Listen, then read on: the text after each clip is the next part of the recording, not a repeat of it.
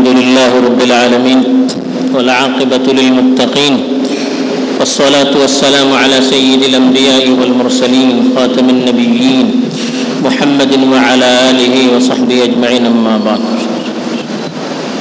میرے دینی اور ایمانی بھائیوں، بزرگوں اور دوستوں، رحمان کے بندوں کی صفات کا تذکرہ چل رہا ہے۔ آج کے خطبے میں رحمان کے بندوں کی گیارہویں صفت پر مختصر روشنی ڈالی گئی ہے۔ اب وہ گیارہویں صفت کیا ہے؟ اس کو سمجھنے کے لیے ہمیں قرآن مجید کے نازل کرنے کے مقصد کو سمجھنا پڑے گا۔ اللہ تعالیٰ نے قرآن مجید کو جو نازل کیا ہے، اس کا مقصد کیا ہے؟ اس کا مقصد یہ ہے کہ ایک تو اس کی تلاوت کی جائے۔ اس کے جو الفاظ ہیں، اس کو درست کر کے صحیح انداز میں اس کو پڑھا جائے۔ اور دوسرا جو اہم مقصد ہے، وہ قرآن کے اندر جو پیغام ہمیں دیا گیا ہے، واقعات کی روشنی میں، احکام کی روشنی میں، یا دیگر اسلوب کو اختیار کر کے جو پیغام اور میسج ہمیں دیا گیا ہے اس پر غور کرنا ہے اور اپنی زندگی کو اس کے مطابق بنانے کی کوشش کرنا ہے۔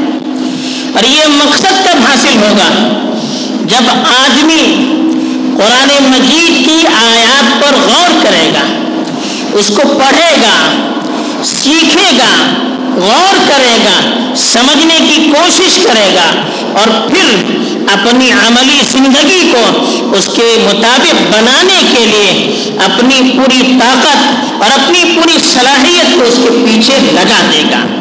ایسے شخص کو قرآن کے حقیقی مقصد سے نسبت حاصل ہو سکتی ہے۔ ایسے شخص کو قرآن کا ذوق اور قرآن کی نورانیت حاصل ہو سکتی ہے۔ اس کا دل قرآن کے نور سے منور ہو سکتا ہے۔ اس کا نفس قرآن کی روحانیت سے پاکیزہ اور مؤثر ہو سکتا ہے۔ تو اس لیے قرآن مجید کا جو اہم مقصد ہے، وہ ہے قرآن کے پیغام کو سمجھنا۔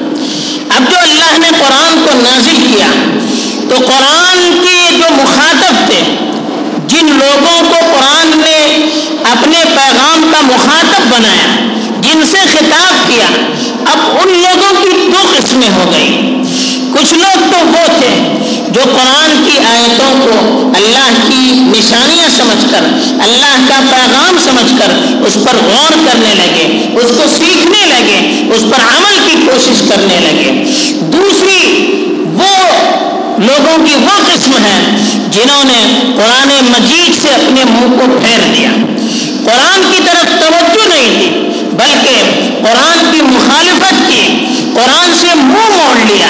یہ جو دو قسمیں ہیں، قرآن نے دونوں کا تذکرہ کیا ہے۔ نیک لوگوں کا جو تذکرہ، رحمان کے بندوں کا جو تذکرہ کیا ہے، اس کے ضمن میں دونوں کی صفات ظاہر ہو گئی ہے فرمایا، رحمان کے بندے وہ ہیں، والذین اذا ذکروا بآیات ربهم لم يخروا عليها صما وعميانا رحمان کے بندے وہ ہیں، جب ان کے پروردگار کی آیتوں کا، ان کے سامنے تذکرہ کیا جاتا ہے، تو پھر بن جاتے ہیں۔ جیسے ایک اندھا شخص ہوتا ہے، اس کو کوئی چیز نظر نہیں آتی ہے۔ بہرا اس کو کہتے ہیں جس کو کوئی چیز سننے میں، کان میں جاتی نہیں ہے۔ یہ تو حقیقی اندھے اور بہرے ہوتے ہیں، اور کچھ وہ لوگ ہوتے ہیں جو دیکھ کر بھی اندھے کے بن جاتے ہیں۔ آپ گاڑی چلاتے ہیں۔ آپ گاڑی چلاتے ہوئے اگر کسی کو آپ ٹھوکر لگاتے ہیں، تو سامنے والا پوچھتا کہ اندھے ہو؟ نظر نہیں آتا۔ اس کو معلوم ہے کہ ہماری آنکھیں ہیں۔ ہم دیکھ رہے ہیں، اگر آنکھوں میں روشنی نہیں ہوتی، آنکھوں میں بینائی نہیں ہوتی، تو ہم گاڑی کیسے چلاتے اس کو معلوم ہے، ہم اپنی آنکھوں سے دیکھ کر گاڑی چلا رہے ہیں۔ لیکن آنکھوں کا مقصد یہ تھا کہ ہم سیدھی طرح سے دیکھیں اور کہاں ٹھوکر لگتی ہے، اس سے اپنے آپ کو پھیر دیں۔ لیکن ہم نے اپنی آنکھوں سے صحیح فائدہ نہیں اٹھایا۔ تو سامنے والوں نے کہا کہ تم اندھے ہو کیا؟ تو یہ مطلب ہے۔ ایسے ہی کسی کو ہم پکارتے ہیں، آواز دیتے ہیں، وہ ہماری آواز کو سن کر انسنی کرتا ہے، جواب نہیں دیتا ہے۔ تو ہم پوچھتے ہیں، بہرے ہوتا چپو کا پوچھتے ہیں؟ بہرے ہو، سننے میں نہیں آتا ہے۔ ان کو معلوم ہے کہ ہم سنتے ہیں، نہیں سنتے تو آواز کیوں دیتے ہم کو؟ تو یہی حالت ہے ان لوگوں کی جو قرآن کی آیتوں کو سن کر اس پر عمل نہیں کرتے۔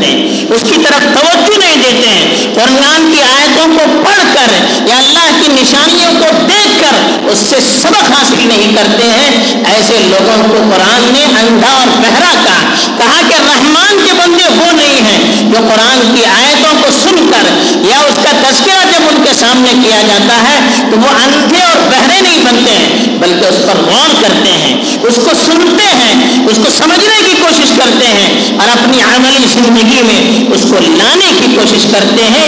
یہ رحمان کی بندوں کی صفت اللہ تعالیٰ نے قرآن مجید میں بیان کی۔ اور جو لوگ قرآن کی آیتوں سے فائدہ نہیں اٹھاتے ہیں، اس پر غور نہیں کرتے ہیں۔ اللہ نے ان کو جانوروں سے بدتر قرار دیا۔ لهم قلوب لا يفقهون بها ولهم أعين لا يبصرون بها ولهم آذان لا يسمعون بها أولئك كالأنعام بل هم أضل کہا کہ ان کی آنکھیں ہیں، ان کے دل ہیں، سمجھتے نہیں ہیں۔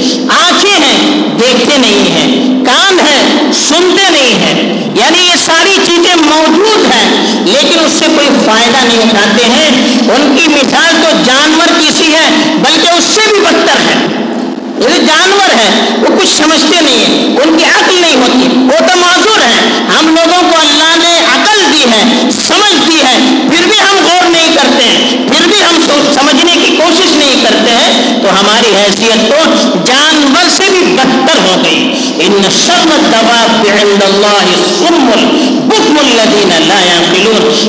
سب سے بدتر جانور اللہ کے نزدیک وہ ہیں جو سن بکمن جو بہرے ہیں گونگے ہیں، حق کو سن کر اس پر عمل نہیں کرتے ہیں، حق کو جان کر اس کو بولتے نہیں، کہا کہ ان کو جانور سے بھی بدتر ہے جانور سے بھی گئے گزرے ہیں، جو قرآن کی چیزوں پر عمل نہیں کرتے ہیں۔ بلکہ دوسری جگہ کہا، ان کی مثال اللہ نے گدے کی سی دی مثل الذين حملوا التوراة ثم لم يحملوها كمثل الحمار يحمل أسفارا تاکہ ان لوگوں کی مثال، جن کو تورے یعنی اللہ کی کتاب دی گئی۔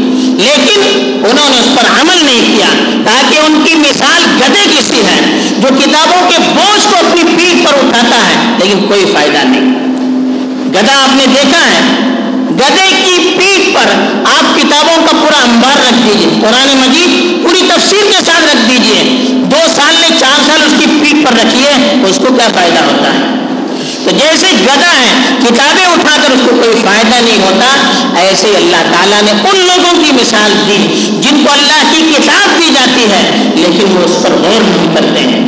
وہ اس میں کیا پیغام ہمیں دیا گیا ہے، اس کو سمجھنے کی کوشش نہیں کرتے ہیں۔ کہا ان کی مثال تو گدے کی سی ہے، جس سے گدے کو جس طرح کوئی فائدہ نہیں ہوتا، ان کو بھی اس سے کوئی فائدہ نہیں ہوتا ہے۔ اس کے مقابلے میں مومن کی مثال دی، انما المؤمنون الذين اذا ذكر الله وجلت قلوبهم وَإِذَا تُلِيَتْ عَلَيْهِمْ آيَاتُهُ زَادَتْهُمْ ایمانا وعلى رَبِّهِمْ يتوکلون تاکہ مومن حقیقت میں وہ ہیں جب اللہ کا تذکرہ ہوتا ہے، ان کے دل خوف کے مارے پھیل جاتے ہیں۔ اللہ کی حیبت کو، اللہ کے جلال کو، اللہ کی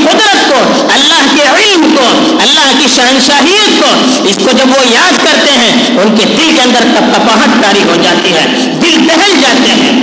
وہ ادھر تریت علیہم آیات جب اللہ کی آیات ان کے سامنے تلاوت کی جاتی ہے، تو اس کو سن کر، اس پر غور کرتے ہیں، تو ان کے ایمان کے اندر اضافہ ہو جاتا ہے۔ زیادت ہو ایمان، ان کے ایمان کے اندر اضافہ ہو جاتا ہے۔ تو یہ ایمان والوں کی صفت ہے، جب ان کے سامنے کی جاتی ہے تو اس کے پیغام کو سن کر ان کا ایمان بڑھتا ہے اللہ پر یقین مضبوط ہوتا ہے دل کے اندر سکون، اطمینان پیدا ہو جاتا ہے، ایک قسم کی لذت پیدا ہو جاتی ہے۔ پھر اس کو سمجھنے کے لیے اور اس پر عمل کرنے کے لیے، اس کے پیغام کو دوسروں تک پہنچانے کے لیے پوری زندگی قربان کر دیتے ہیں۔ یہ ہے رحمان کے نیک بندے جو قرآن کی آیات کو سن کر اندھے بہرے نہیں بنتے ہیں، بلکہ سوچ سمجھ کر اس کو سنتے ہیں، عمل کرتے ہیں۔ تو یہ قرآن کا ہمیں پیغام ہے۔ اب جو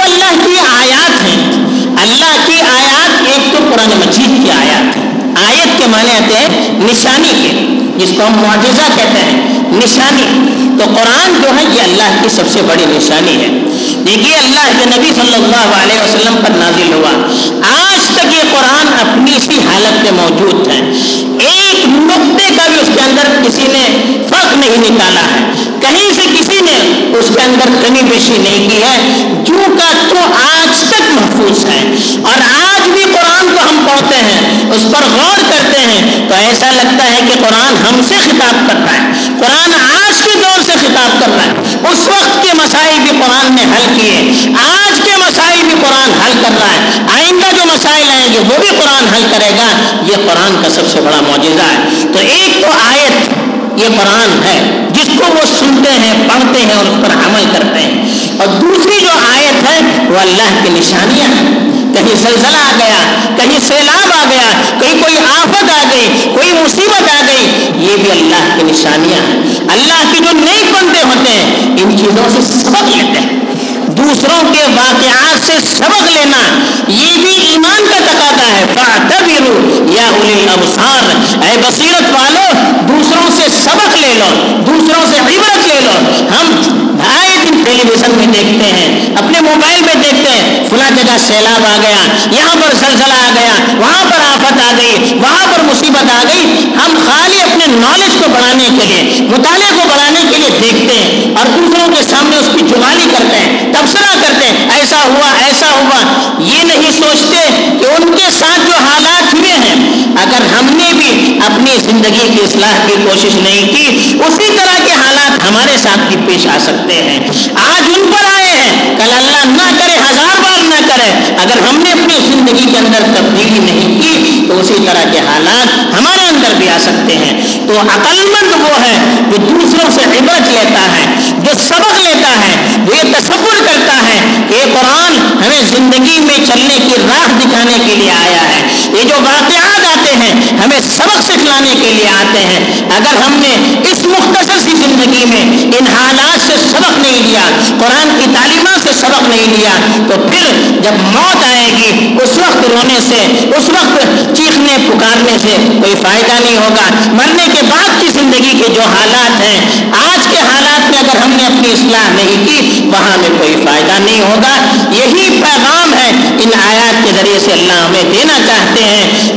والذین اذا ذکروا بآیات ربهم، رحمان کے بندے وہ ہیں، ان کی رب کی آیتوں کا جب ان کے سامنے تذکرہ کیا جاتا ہے، تو اندھے بہرے بن کر گزرتے نہیں ہیں، وہ سوچتے ہیں، وہ غور کرتے ہیں، وہ اس کو سمجھنے کی کوشش کرتے ہیں اور اپنی زندگی میں اس کو لانے کی کوشش کرتے ہیں۔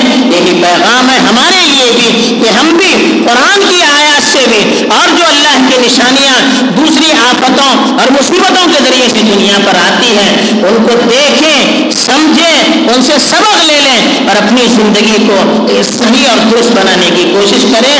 اللہ تعالیٰ مجھے بھی اس کی توفیق دے، آپ کو بھی توفیق دے، آمین۔ واخر دعوانا الحمد للہ رب العالمین۔